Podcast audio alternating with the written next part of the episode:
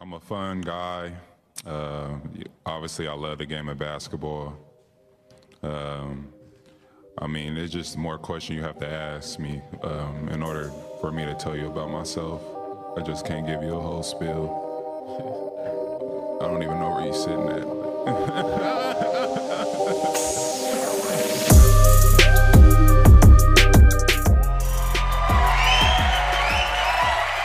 Welcome back, ladies and gents. It's your dude, Mr. Monson Flake here, and we have a very special episode today. I am joined by McKay Heaton, a good friend of mine and a good friend of his, who's now also a good friend of mine, Ben Rasmussen. It is Rasmussen, right? Yes. Okay, just want to make sure.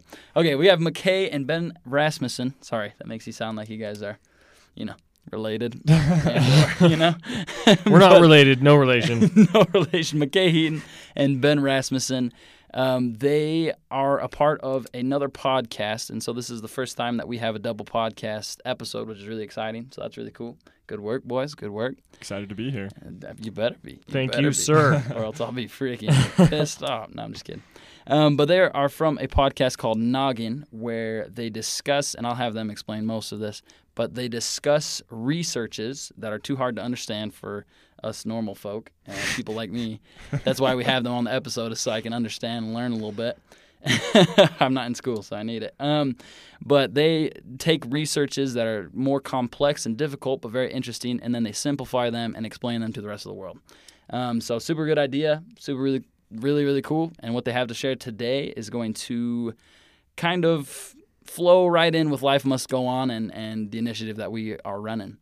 As far as the past couple weeks, it's been really good. Uh, if you guys didn't listen, go listen to Hayden's episode. It was the first time that he's done an episode by himself, and he was nervous and all that. And it's hard by yourself. It's weird. Like when you have to talk to yourself for hours and hours, it's unique.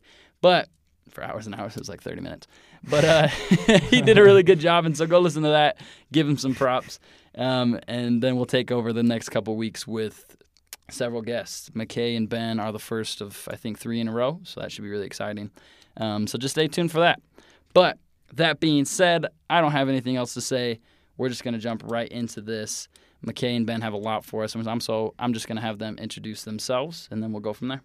Awesome. Thank you, Monson. We really appreciate being here. Uh, I've listened to Life Must Go On for a little while now. I love it. I think it's sweet. Thanks. Your voice is great, Monson.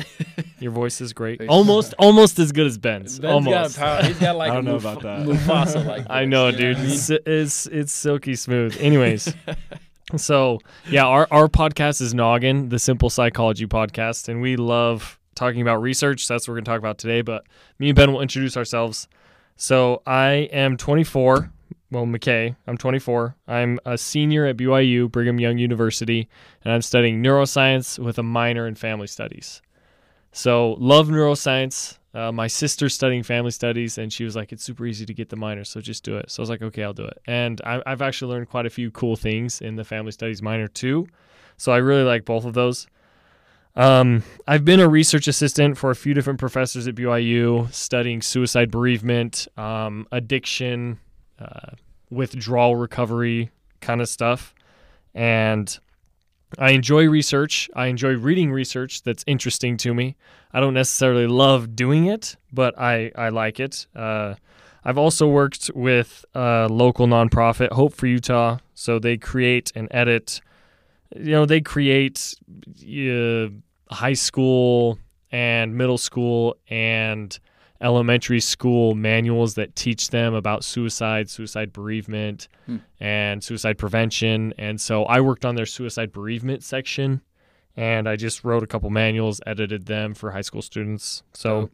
it was All- pretty cool. All the good things. Yeah. All the good things. That's right. Right now, I work at a place called the Migraine and Neurological Rehabil- Rehabilitation Center. It just helps people with migraines. Also, very neurosciencey, very cool. Listen, we're gonna have to talk about that because, bro, I get migraines for days. Okay, dude. Seriously, I'm I kind of scared. totally- I got like a tumor up there or something. no, dude, no, dude. You don't. You don't. I promise. I promise. I'll I'll talk to you about this after. Yeah, after, afterwards we'll discuss. Sorry, continue, for sure, for sure. But yeah, so and then I started a business with my friends a couple years ago. Ended up really liking it, so I continue to run that business. My friends decided to go do something else, um, and I've started another business. It's a concrete pumping business.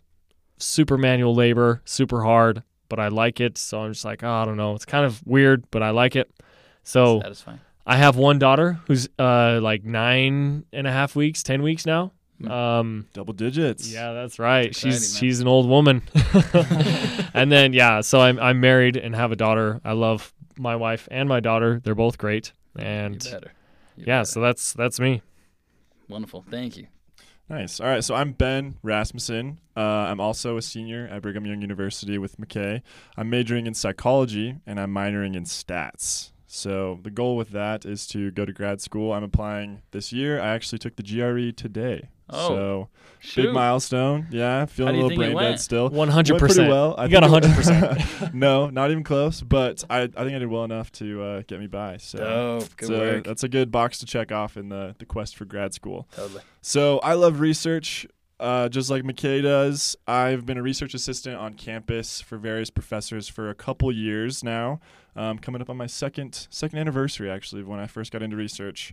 So wow. Very sweet. Very very nerdy Well, milestone. what are you and uh, Becca gonna go do? I was, I was about to say you can take somebody out to dinner. or, yeah. nah, they're gonna go read in their uh, apartment. Yeah, so my research experience has been broad. I've tried a lot of different things just because I wasn't sure what I wanted to do, and there were some things that were very interesting, but I kind of lost interest in them, and some things that were very interesting but not quite in my wheelhouse. I worked in the same neuroscience lab studying brain or studying drug addiction as McKay did, but uh, there was a lot of chemistry and neuroscience involved that I could not quite hack. So. Uh, I left that lab, but my other research experience includes an MRI study looking at traumatic brain injuries, so things like concussions.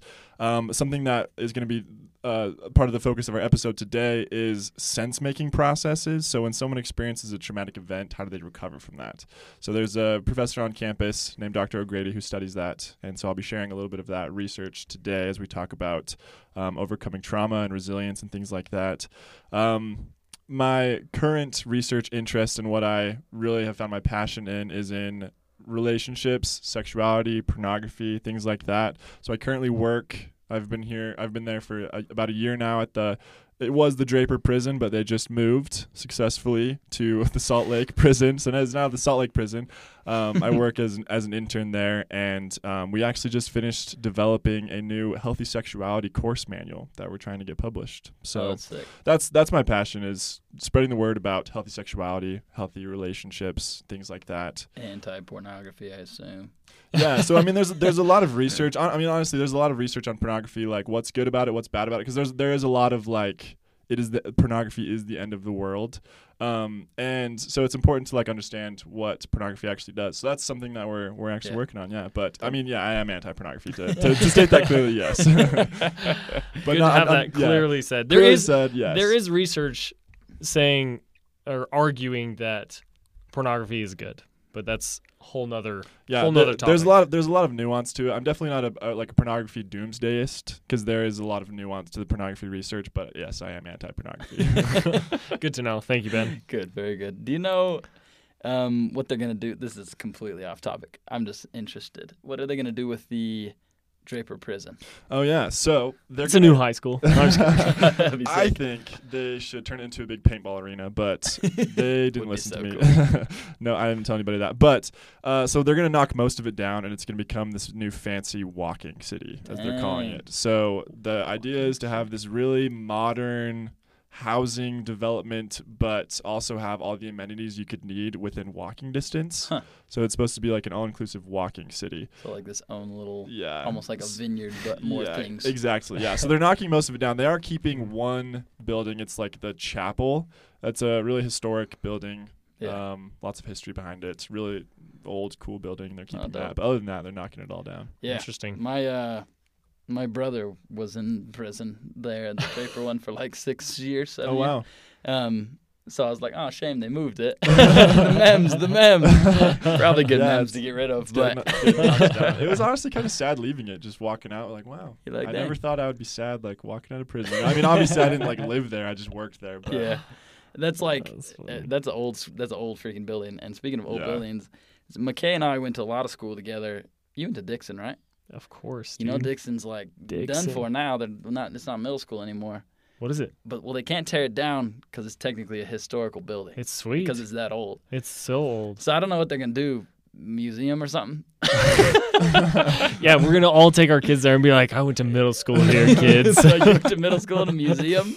Yeah, That's there was funny. dinosaurs everywhere. I was stuck my gum under that desk. You know, I, I don't know what they're gonna do. That's cool. Nasty. Um, Uh. okay, but sweet. Thank you guys for really good introductions. Um, now you guys know everything about them, their lives, their personal. Did you guys say your social security on there? Like, could you please? Yeah, let me. Uh, I got my credit card right here. Let me My four digits off. here. I, I did forget to mention I am married. Also, I've been married for almost two years. So Good. celebrating the research anniversary and the wedding anniversary all in the same month. Dang, and that's why they're reading together. Wow. that's gonna be beautiful. Yeah, so Becca and I have been married for about two years. She's also awesome. No kids, but Someday. we we love to spend time with Allie and McKay's daughter. Yes. Marley is great. Marley loves Wait, is her tall, name dark, and Marley? handsome men. Yeah, Marley. Dude, that's like guaranteed. My daughter's name is Really? Marley, first daughter. Sweet. Now you I love feel- that movie, Marley and Me, or what? Uh, or Bob well, Marley? Mine, mine was Bob. Well, technically, it's because I Am Legend. His daughter's name's Marley. Oh, Oh, nice. So- I'm, yeah, that's Interesting. but because of good. Bob Respect. Marley. I, So you know, we want her to sing reggae, smoke weed. no. I'm just kidding. That's a lie. you know all the, all the goods. just kidding. We don't want you to do that, Marley. If you're ever listening, she's ten years from now. She's like, Dad, what the heck is this? I need a puff. Anywho, um, okay, sweet. But uh, I I think Ben mentioned it a little bit. What they're going to be talking about today, it applies to. I mean, technically, it's resilience. Is that correct? Yeah. So I'm going to be talking about resilience. Ben's going to be talking about sense making. A little bit different, but very related to what you talk about on your podcast. Yes. And so, as you all know, as you should know, and if you don't know, you just don't listen or you're deaf, and I apologize, and we'll get a transcript for you. But um, as you know, we talk about things that you know we have people come on and discuss their life must go on moments where you know things kind of sucked and they were able to find a way to overcome it. And so Ben and McKay is a unique episode because they are going to be kind of talking about it from like the sense side of things or from a more if I can say a tangible side of things. Um, we're more like motivation, internal, like pump pump you up. But this side of things is cool because it kind of gives the science behind how that works and behind you know what is resiliency in like the medical world or in the neurologic neuro, neurological world. There I can't even speak, There you go. speak these words. That's why once again we stay away from such things. but um, they're giving a sense from from that view from that viewpoint, which is really really cool, and it's something that we actually wanted to tap into. And so when McKay reached out, it was like, oh dang, the light bulb's flashing, and it was beautiful. And so we're actually just gonna let McKay take away. I believe you'll start first, unless you guys didn't want it to do otherwise. Oh yeah, But, I got it. and we'll kind of just go from there and ask questions. And I'm, I'm pumped because I'm gonna learn, and this it just feels good. Feels good. Continue Yeah. on. Yeah, I love this podcast because people's stories are super inspiring. Hmm.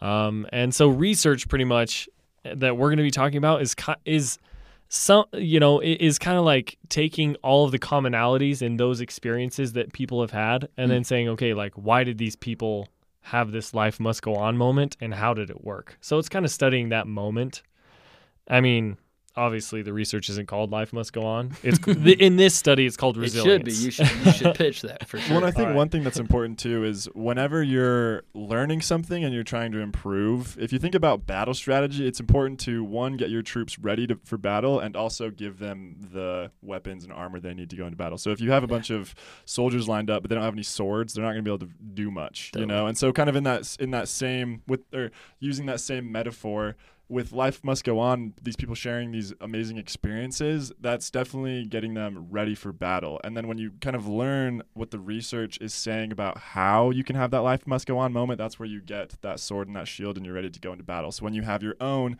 moment where your back is against the wall and you think about all these other people who have gone through similar experiences that are challenging you can have that motivation and that understanding that you can get through it Mm. and then taking these principles that we're going to be talking about it gives you tangible things that you can do to help overcome whatever is going on in your life Yeah, totally. You guys are arming the people, and I think that's really cool.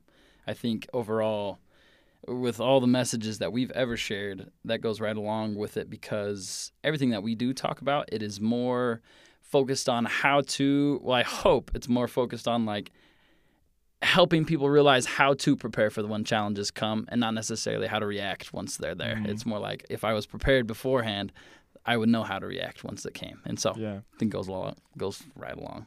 Totally, totally. And so there's a couple things in this study that I'm going to talk about that really give you, I you know they'll give us ideas and we'll talk about them that will help you in those tough moments. So Hmm. this study is called Resilience in Children Exposed to Violence: A Meta-Analysis of Protective Factors Across Ecological Contexts. How'd you like that? I think we can move on. Yeah. Like, wow, That's everything we need. rather professional. Put Yeah. a freaking golden stamp on yeah, so it was published in Clinical Child and Family Psychology Review Journal, and the authors were Yule, Houston, and Grych. So this was published in 2019. Yeah, G R Y C H. Grit? Gritch. Wow, Yeah. good Didn't on see that one coming, No, did you? not a chance. So that's the paper. Uh, if you guys want to find it and check it out. But so this study, it's a meta-analysis. Hmm. So a meta-analysis is like a study of studies. So this study took 118 studies total that studied violence and resilience and children. Which, by the way, 118 studies is very impressive. I bet, yeah, that's a lot. It is a lot. It's a lot. It's a big meta-analysis. More Exactly. sources than I use in my English paper. a, a little, probably a few more. and they had over hundred thousand participants Hmm. combined in all. If you combine all of the participants of the study, Also very impressive. yeah, I appreciate that because sometimes it's like, twelve. yeah, exa- yeah, it's like we had 12 participants, so Yeah. 100% of people are losers. You know, something like that. yeah, totally. So it's very big. It's very large, which is a good thing in Mm. studies. Um, and what these researchers wanted to do was see the effect, what effects school, family, peer, community, and individual differences had on children being resilient after being exposed to some sort of violence. Yeah. So this is just for violence. Um, so we need to take that into consideration as we talk about it Mhm. but I think we can pull principles and apply it to not just violence, but maybe something hard in your life that's like maybe emotional, Yeah. you, you know, like a breakup, or maybe something like anxiety or depression Yeah. or anything like that. And so violence, I'm sure it falls under like not only violence outside of the home, but like abuse, yes, things of that sort as well. Yeah, so they did three types of violence, Hmm. um, but it's it's it's really just like any abuse in the home, seeing abuse, uh, like parental abuse, Yeah. or seeing any like community violence, so Hmm. like gunshots, Yeah. I don't know, fights in you know gang fights, stuff like that. My neighborhood, you know. yeah, growing up in the hood, the hood of Provo. um, anyways, so that's what they that was the researchers' goal. So when when we talk about individual factors, they're talking about things like positive self-perception, coping ability, cognitive ability, and emotional regulation. Those are the kind of the things that they're talking about. Family factors measure things like parental acceptance and family member support. Community factors are like a sense of security in their community and how trustworthy they perceive their neighbors being. Uh, school factors are like, you know, how much support they have from school teachers and if they feel secure and safe at school. Peer factors are like how satisfied they are with relationships, levels of emotional support, Hmm. etc. So those are just examples of some of the things that they put in those five big groups. Hmm. So what they did was they took all of these studies and then they divided all these groups up together, put a bunch of numbers in a computer, blah, blah, blah, statistics. That's what Ben's doing. a lot of statistics, hours, hours, hours statistics, and then, you know, chi squared, multivariable. I don't know. Ben knows all the words. It makes that noise too. Blah, blah, blah, blah. Every time you type. yeah, and then just pops right out, and we get we get the results. Okay, so it was all it was mostly statistics is what they ran. So Mhm. really confusing, hard to understand. We skipped that part. Mm. Um, but here are some of the conclusions. One was that the type of violence didn't matter. So you know, if it was violence at home, violence away, it's like it wasn't significant on any of these things that they were measuring. It wasn't Yeah. correlated. Yeah. So uh, they did find so the most influential thing they seemed to find was uh, self-regulation. So self-regulation, Hmm. and self-regulation is um, the ability to manage what what they described it as the ability to manage emotions, impulses, and behavior. So f- at least for children. So this is for children, and maybe it can be applied to to adults. I'd be interested to hear what you guys think. Uh, that uh, emotional regulation, self regulation, was the most important thing, or is the thing that was most correlated with high resilience, or Hmm. the ability to bounce back from seeing violence and not being not having it like overcome your life. Yeah. How would you how would you spe- specify self regulation? So I would say it's like similar to emotion, well, similar to emotional intelligence, but emotional regulation regulation to me is the ability to, you know, have you know have this like emotion come in Hmm. and not necessarily having that emotion control what you do. Hmm. Does that make sense? So kind of like recognizing the emotion and then and then saying like, "Oh, I feel super anxious or super scared right now," doesn't necessarily mean I'm gonna do like run away. Yeah, It just means yeah. like, "Hey, ooh, I'm feeling this feeling." so it's I'm almost gonna, like I'm gonna- recognizing the situation. yeah, recognize. I'm gonna process this emotion and I'm gonna act in a good way Hmm. that's beneficial to me. What would you say, Ben? Yeah, I was just going to say something similar. It's just this ability to experience an emotion and do what is appropriate in that moment with that emotion. So if you are on the freeway and someone cuts you off and you get really angry, good emotion regu- emotional regulation is going to just accept that, to continue on with your driving. Poor emotional regulation is going to speed up, flip the guy off or woman off, Road rage, cut them off and then cause like a huge pile up. That's Yeah. poor emotional regulation. So it's just acting in an appropriate way according or using your taking those emotions that you feel and doing with them what is appropriate in that moment. So physical Exactly. regulation regulations in essence the same thing, but more like your physical situation and then how are you gonna act from there? Uh, I would say that you know your emotions affect how you feel physically Mhm. and can change, um, you know, what you're experiencing in your body. Um, and yes, it is like regulating your your physical body as well like saying okay like fear we all know what fear feels like in our body and Yeah. that's like ki- kind of a physical response Yeah. um, and emotional regulation involves like being able to not necessarily control that physical response, but being able to respond to it in an appropriate way. Yeah.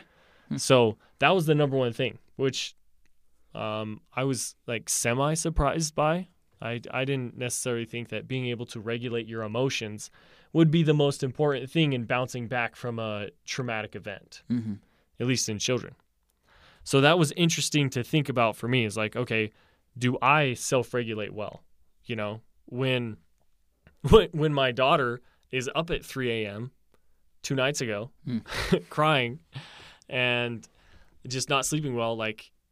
And I'm super grumpy about it. I'm like, oh, I have to get up early today, and it's just like, you know, what am I, you know, you know, what am I doing to uh, regulate those emotions, like those emotions of like frustration and uh, super tired and uh, I want to go to bed and Mm. she's kind of annoying me and like getting kind of angry. Totally. You know what what what am I doing to say okay, I'm really not happy about this. What am you know?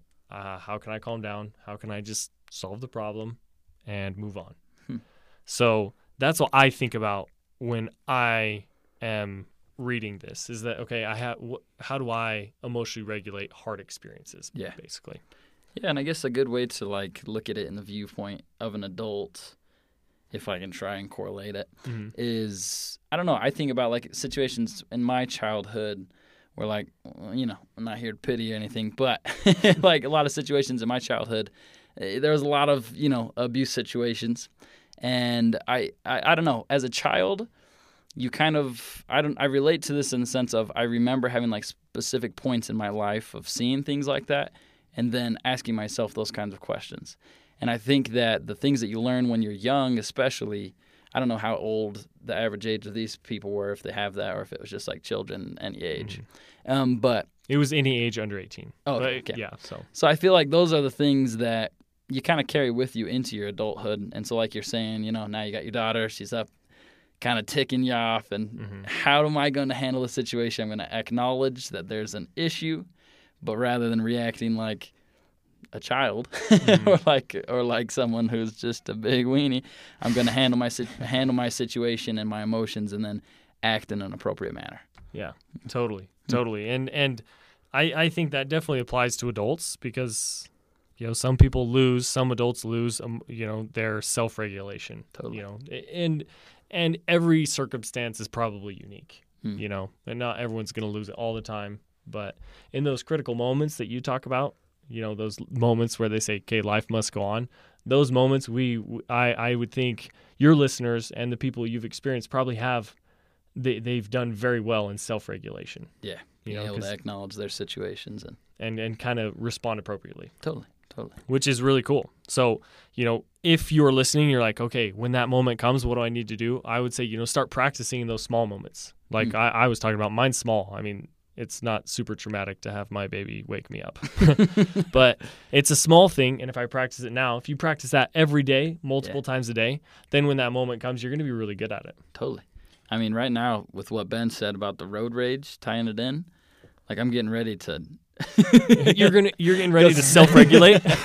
I'm like, I need to get like a sticky note. I used to have a sticky note in my car that said like "Be nice." My friend, my friend wrote it for me, but I'm gonna That's put that funny. down. I'm gonna write down regulate yourself, so that way Yeah, no think- cutting people off happens. yeah, but it's important too to everyone's situation or there are specific kind of red flags or triggers or things that bring out negative emotions in people and it's unique to each person. So some people struggle with road rage, road rage. Some people could care less if they get cut off on the road. Some people have um, abuse in their past and so there are certain things that are more triggering for them. So it's important to think about what negative emotions you are prone to experience and then make a game plan for how you can manage those. So if you're an anxious person and you tend to self isolate when you're anxious and just curl up in a ball in your room and scroll through social media until 4 a.m., think about strategies that will benefit you and help you overcome that anxiety, whether that's talking to somebody or going for a walk or whatever it is. If it's anger, have an anger management plan. What are some things you can do every day to help manage your anger, like exercising or meditating or just taking some quiet time? And then what are some things you can do in the moment when someone cuts you off? You know, Mm. taking deep breaths, counting to 10, thinking of things that your senses are experiencing to just kind of help you calm down and help you regulate your emotions. Mm.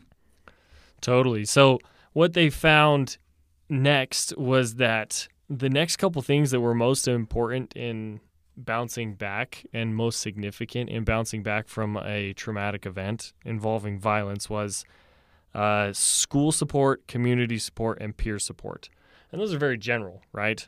It's kind of hard to. Uh, I mean, it's just very general. It's just support from everyone around you, basically. Yeah.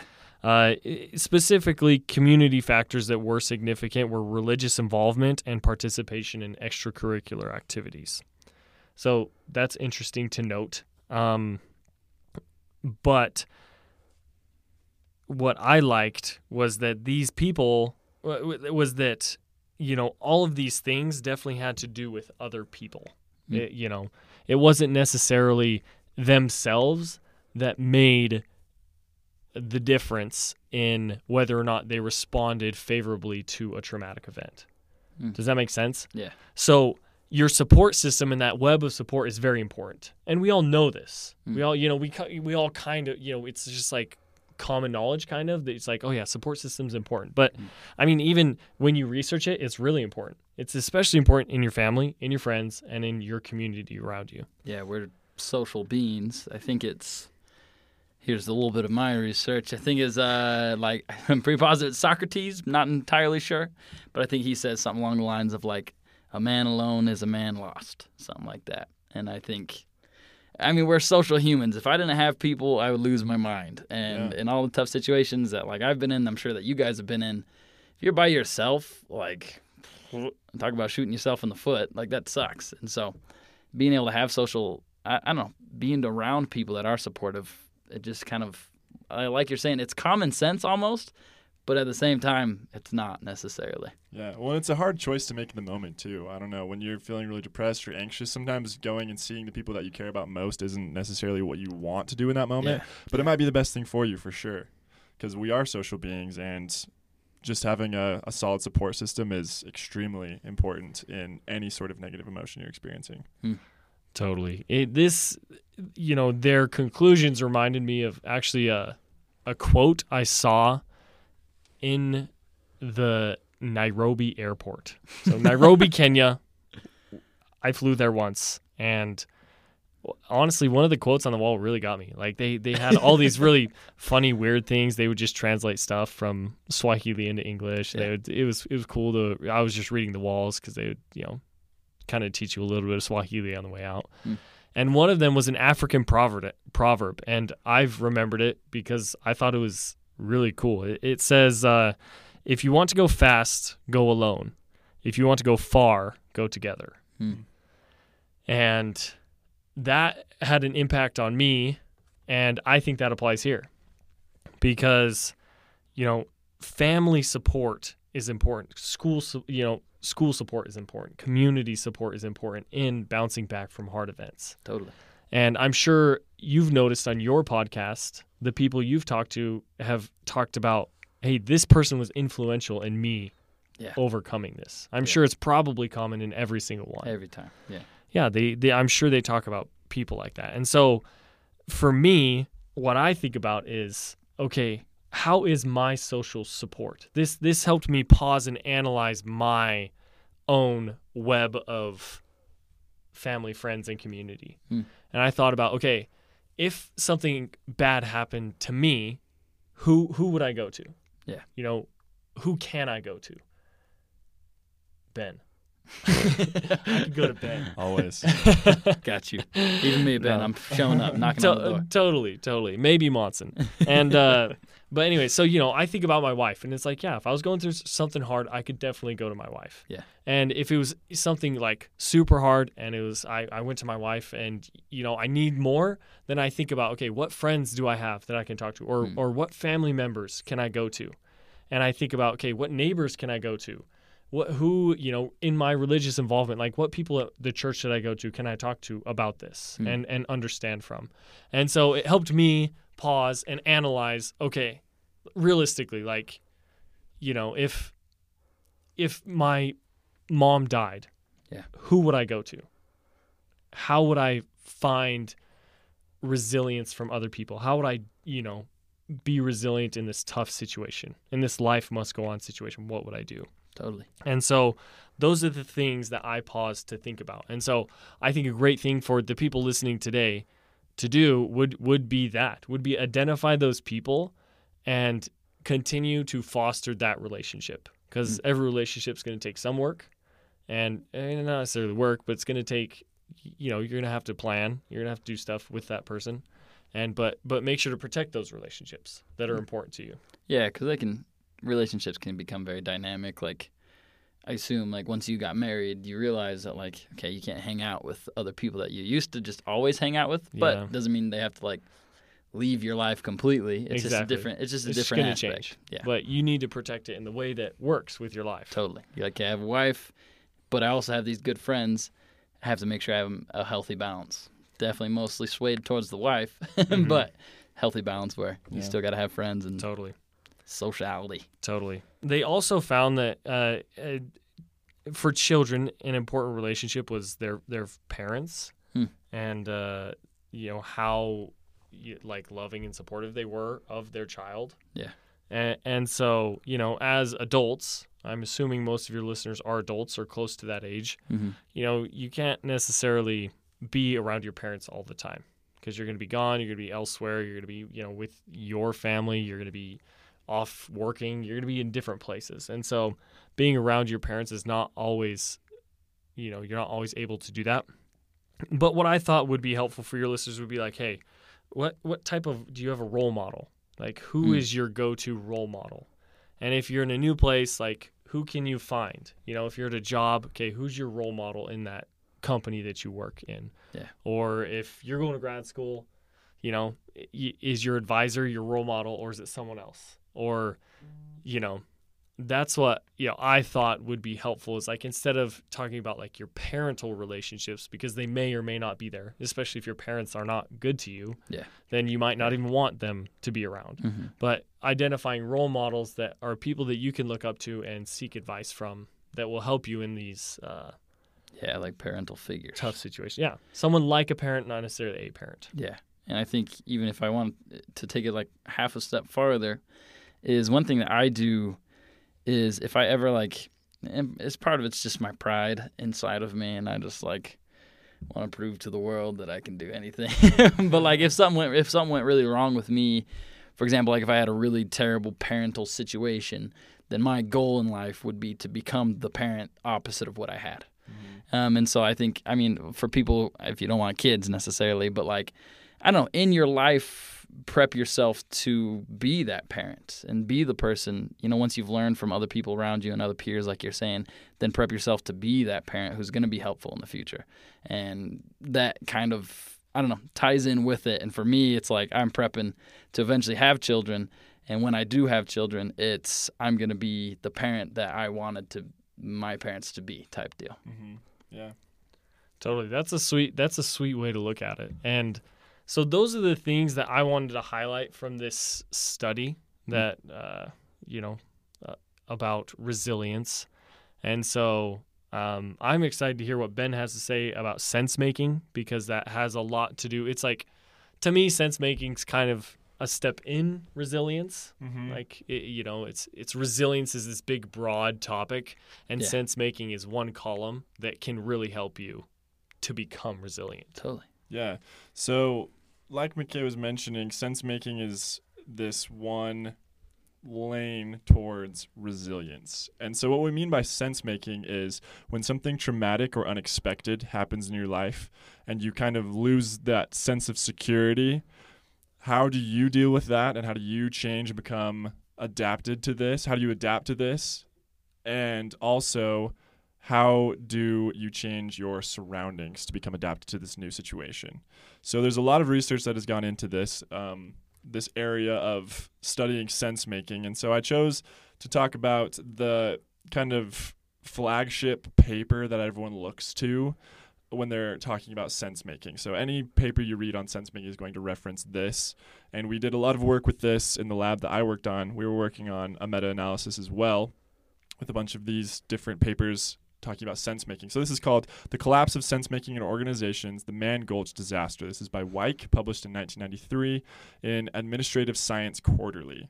So the paper tells a very interesting story that happened back in the 1940s. So on August 4th, 1949, a lightning storm caused a small fire in Mann Gulch, Montana. So this was in a national forest or a national park. Um, lots of trees, lots of brush. And the next day, high temperatures caused the fire to grow and become out of control. So what started as just a small brush fire became something a little bit bigger that they needed to deal with. And so firefighters from nearby stations were dispatched to fight the fire there. There was 16 of them originally, but it dwindled down to I believe 14 that were fighting this fire. And they started setting up their camp and getting ready to fight this fire. They got there and in that at that evening they were eating some food and they were across this gulch from where the fire was. So there was this big gap between them and the fire and so they felt safe there.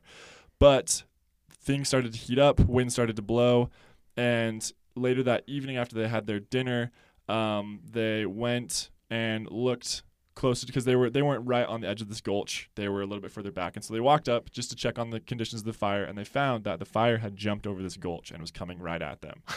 Yeah. Run! So a little bit of a scary situation. Really? yeah, run. So the leader, his name was Dodge, quickly wow, did he did he dodge? he Or he, he just you'll rammed see. Yeah, No. he kind of kind of dodged. He ran. he Tried to ran. dodge. So he, his name was Dodge. He quickly yelled for them to start running. They started running and they started going up this hill. And on this hill that they were running on, there was two and a half feet tall grass. Hmm. And so they were running much slower than the fire. So the Yeah. fire was coming at them pretty fast. And so they had to adapt. And what happened was the leader, Dodge, told everyone to drop their tools. And he quickly lit a fire in this grass. And it quickly spread and burned a bunch of this grass, but it burned a big circle for them where there was no flammable materials because the, fi- the fire that he just said had burned them all. Wow. So he burned, a wow. f- yeah. So he burned, he Dang, burned this circle. gangster. And so he says, "Drop your tools," and everyone lay down in this little patch that I just burned. But no one listened to him, and they continued to run away.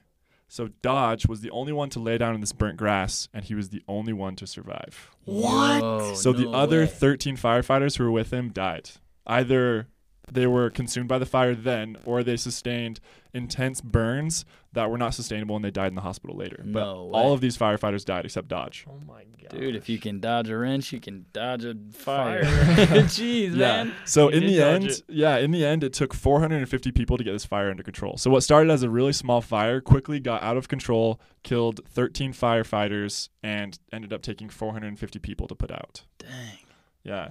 So this is a obviously a very crazy story That's about a situation where people had to adapt and where some most of these people were not obviously able to adapt to their s- situations. So they take this story and they've used it and other stories and other traumas and other they call them cosmology episodes. Basically, it's when something happens that triggers a change, that triggers that that life must go on moment. Mm. And so for them, obviously, so basically, what I want to do with this is I kind of want to just go through this model and put it in the context of this story that they're talking about. And we can also talk about some other other stories. We can talk about McKay's research and how it applies to this model as well. So the first part of it is that cosmology or that episode. So in this, obviously, it's that fire. The, the fire jumps over the, the gulch, and all of a sudden, you're not dealing with the fire you thought you were dealing with anymore. It's much bigger than you expected, and you are obviously not able to control it. So it's this, it's this all of a sudden, it's kind of this like goosebumps moment, this gut drop moment of like, oh no, this is not what I signed up for. Mm. And so next, that causes you to lose your sense. So it's the sense losing stage of the sense making process. So this is when you notice that things are out of control, you perform a brutal audit of your situation and you accept the reality that you accept the reality that you are not in control anymore. So in this fire, you see it coming towards you and you say, I can't fight this thing. I don't know what I'm going to do. And you kind of check your surroundings and you say, things are not looking good for me. Uh, the only other place for me to go is up this hill with this really long grass that I'm not sure I can run up. Mm. So performing that brutal audit is an important part of this because, for example, in an organization that um, there, a, a lot of research looks into this organization. This paper actually was looking at more the organizational side of the sense making model. But if uh, an organization has a problem, or if a community has a problem, they're not willing to recognize that that problem is there. That fire is just going to keep consuming the the brush, and no one's going to do anything about it. makes Mm. sense. Yeah. So you have to recognize that there is a problem and accept that you're not in control of your reality anymore. Next stage is improvising. So this is when you identify potential escape paths. So you look up the hill, you see, okay, I can run up the hill. Um, this is where Dodge improvised, and he said, okay, I'm not, I'm no longer a firefighter. This fire is going to win if I try and fight it. So I need to do something else, and that's where he, Mm. as a firefighter, did the opposite of what he's trained to do. You know, and th- they're trained to dig holes, make fires move around, use water and put them out, dump things on fires so that they put they they put fires out. They don't start them. So for Dodge to do that was him losing his sense of self and being able to improvise and say, okay, what how can I adapt? So you identify the potential escape paths, you reconstruct the image of yourself within a society or a unit, and you reimagine team operations. So if you're in the context of an organization or a team, you think, okay, what we are doing is no longer working. What can we do to change? Or I don't feel the same in this group of people in this situation. How can I change to adapt to my new situation? Hmm. And both of those so far go right along with what McKay said as well. Uh-huh. I think the first part, second part too. Yeah, so kind of um, a story that reminds me of, or McKay's research reminds me of a story that um, Dr. O'Grady, this professor that studies this, told all the research assistants at a lab meeting one time. There was this grandmother in Haiti who um, Dr. O'Grady knew personally and talked to. And I, I'm fuzzy on all the details, but I have enough of them to be able to tell the story. Somehow she lost her family. I'm not sure if it was in an earthquake or some other disaster, but her all of her kids and grandkids died. Mm. And so she was working with this woman at some sort of Red Cross camp or something like that, where she was just kind of in shock and didn't know how to move on. And so you can imagine that this woman has this sense of I'm a mother, I'm a grandmother, I devote most of my time to helping my kids, helping my grandkids. A lot of the things I do are for my kids and my grandkids. Now they are no more. So who am I now? And so she had to kind of reinvent herself And so her way of improvising was to find others that she could kind of parent and grandparent. So there were lots of other kids and lots of other adults at that camp that had also lost loved ones and they needed someone to help care for them. So she actually was able to totally rebound. And obviously, you're never going to fully hear, heal from losing your entire family like that. But she was able to kind of rewrite her narrative of who she is and she instead of being a grandmother to her, her, biological children and grandchildren she became a grandmother to everyone in the community. Mm. so that is that is one way that you can improvise. It's reimagining yourself reimagining where you fit in the unit reimagining how your team is operating. And then that brings us to this sense remaking part which is cautiously constructing a way out of the episode and regaining a sense of security. So for dodge that was him hunkering down in this circle and while the fire burned around him and then eventually the fire burns everything and he's able to just kind of stand up and say okay i I, I imagine he had some some burns and some issues to attend to but he ended up being okay. And so he was able to reinvent himself and kind of make that sense um, remake that sense that he had lost. And same thing with that grandmother in haiti. She was able to remake who she was and adapt and become a grandmother to everyone around her instead of just the grandmother of her grandchildren. And then lastly, this is where it gets transgenerational. Like um, Monson was talking about, if you don't have that if, for example if you don't have those parents that you always wish you had if you grew up in a rougher home you kind of want to pass on something better to your kids. And that's the last part is this transgenerational narrative. So you pass on this new sense of self to future generations. So you go through something you have that life must go on moment and you're better because of it and so you're able to pass that on to future generations. Sadly this isn't always the case. Um, we did an episode on uh, epigenetics and we talked about uh, a famine in Ukraine in the 1930s that has impacted the entire country. And so that is their transgenerational narrative. They had hard times with food. And so today even though food is plentiful in Ukraine that people still have food hoarding habits characteristic of someone who is going through a famine. That's their transgenerational narrative. But when we remake that sense of who we are we can pass that narrative on to our future children those around us.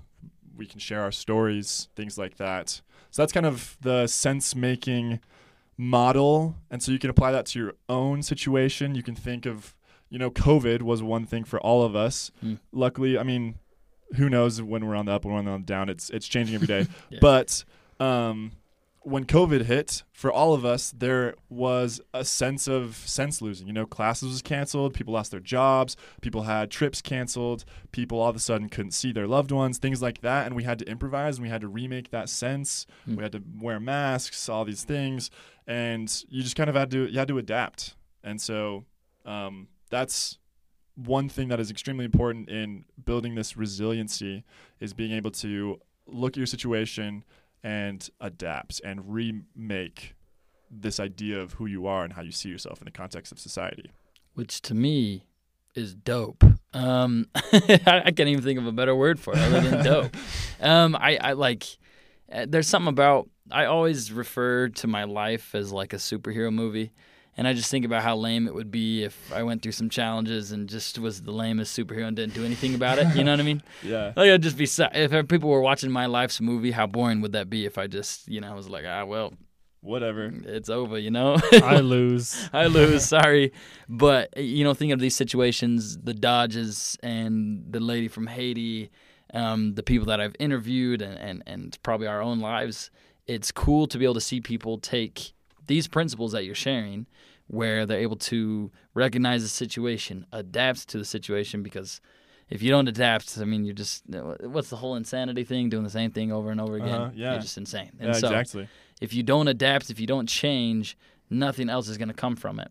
And so I think applying both of what McKay was saying and what you're saying, eh, I think they both just tie in perfectly together of somebody who is in a tough situation, they recognize how they're feeling, they change, they adapt, and then they're able to see or or, or become or become the outcome or mm-hmm. change the outcome. Thank you.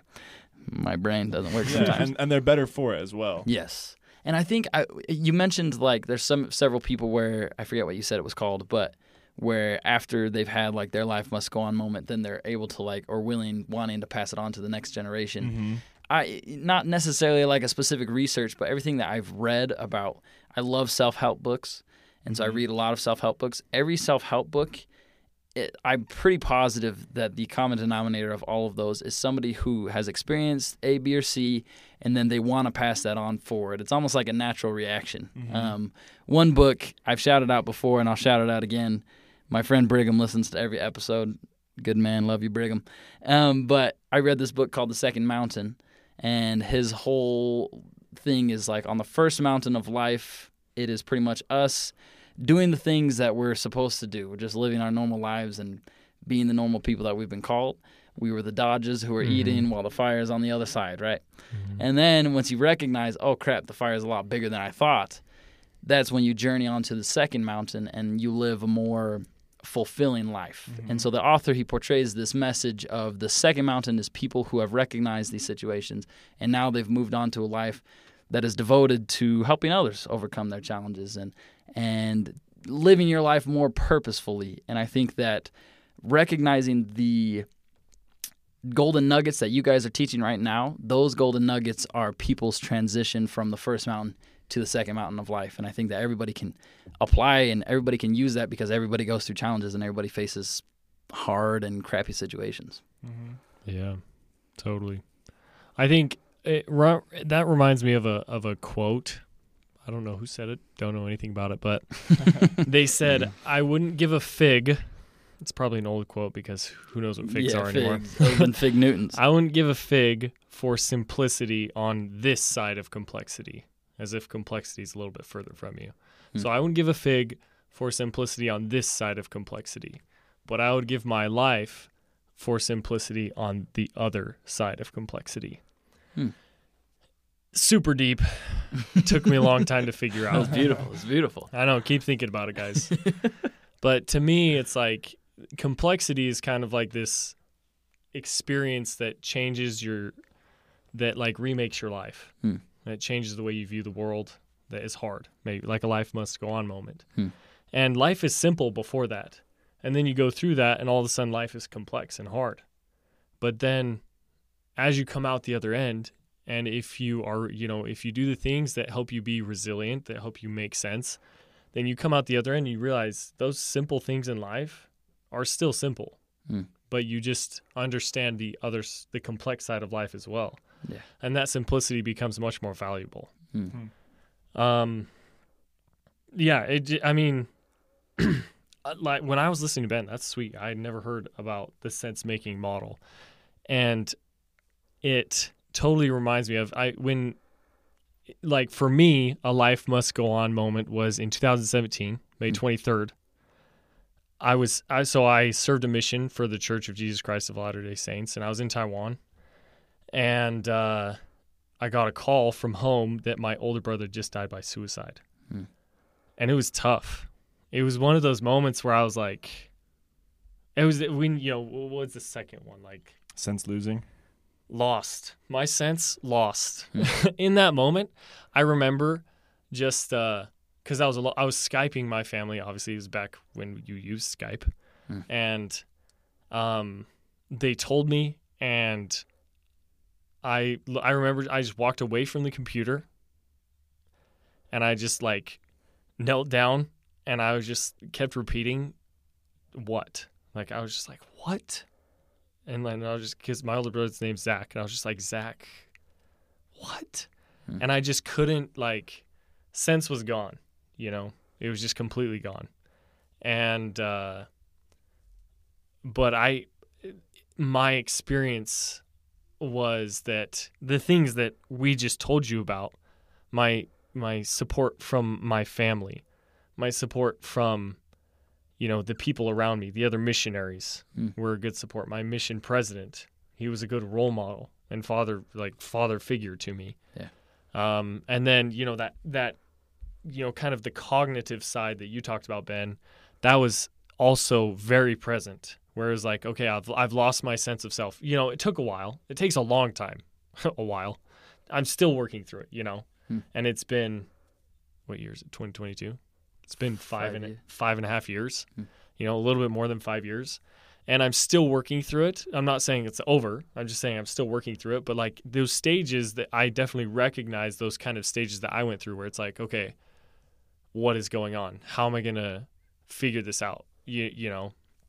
Um, and I I also you know I also obviously am religious because I served a mission, and I do think that you know in this study that I talked about, religious involvement was helpful, and I believe that you know for me, Jesus Christ definitely helped me. That's a part of my belief, Totally. and He helped me while I was serving. But I had that moment, and I know that these things that we talked about definitely helped me. Mm. And as I, you know, improvised is what, is what we- Mhm, you know, yeah. improvised kind of sounds a bit more like, you know, stand up comedy. That's what it reminds me of. Yeah. But like i i the, in the way that we're talking about it here is is just like thinking of new ways to, you know, overcome challenges is kind of what Mhm. this Yeah. sense making model ways makes to it seem. Yeah. And as I did that, it was like I got so much help from I feel like God, Hmm. from my family, from my peers, and from like the community that I was in. Hmm. And so that was um, a moment for me where, and I have tons of experiences where it's just like, yeah, I got help from so many people that I could tell you all about. Yeah. Um, but I just know that like the things that we talked about definitely are helpful in that sense you know, in, in that life must go on moment that's hard when the fire is coming after you, because it came after me in in that one experience, and those are the things that helped me, and that's why we wanted to share. I mean, that's this is kind of my passing it on to generations, is saying like the things that we're talking about really help. Yeah. Mm-hmm. These are things that once that situation came, you're glad you had people in place and you're glad that you did have at least a support system. You know, obviously, you know, I, I- I don't like to live my life, and I hope you guys don't like to live your life expecting hardships because you're going to be stressed out a lot of the time. but um, they're unexpected and they come up out of nowhere. And so, beforehand, if you have these support systems, if you have people in place that are going to help you when life hits hard and when the fire is coming, you know, when you get that phone call, when you have people already in your life prior to that, it's just so much more of a weight that is taken off of you in the situation. And I think one of the, I, have been lucky and, and blessed and um, privileged with just the ability to be very positive in, in, in any circumstance. And you know, I don't know every detail about McKay, but I think that for the most part, he has very similar circum, like very similar attributes. Um, I've known McKay for a long time now, and he's always been positive and a good human being. And I just think about people who go through situations similar and even worse in certain cases that don't have, you know, that positivity and that don't have good support systems. And I just think like there is so much more that you could do with yourselves if you had people in place, if you had these coping mechanisms in place, if you had these tools in place for when that you know tough times come. And uh, you know, it's like my life's journey, and obviously, you know, like just you guys as well. It's trying to show people in the world that there are things that can help you and there are things that can benefit you. We're lucky and, and benefits of a positive spirit and, and, and decent environments. Um, and I think that there's so many people in the world who just struggle without that, that it's like my life's mission to share with them hey, there's other people out there like you. We're going to find a way to help you. We're going to find a way to get you a support system. Let's make it happen. That kind of thing. Totally. Thanks for sharing that, by the way. Okay, that's deep. Yeah. Yeah.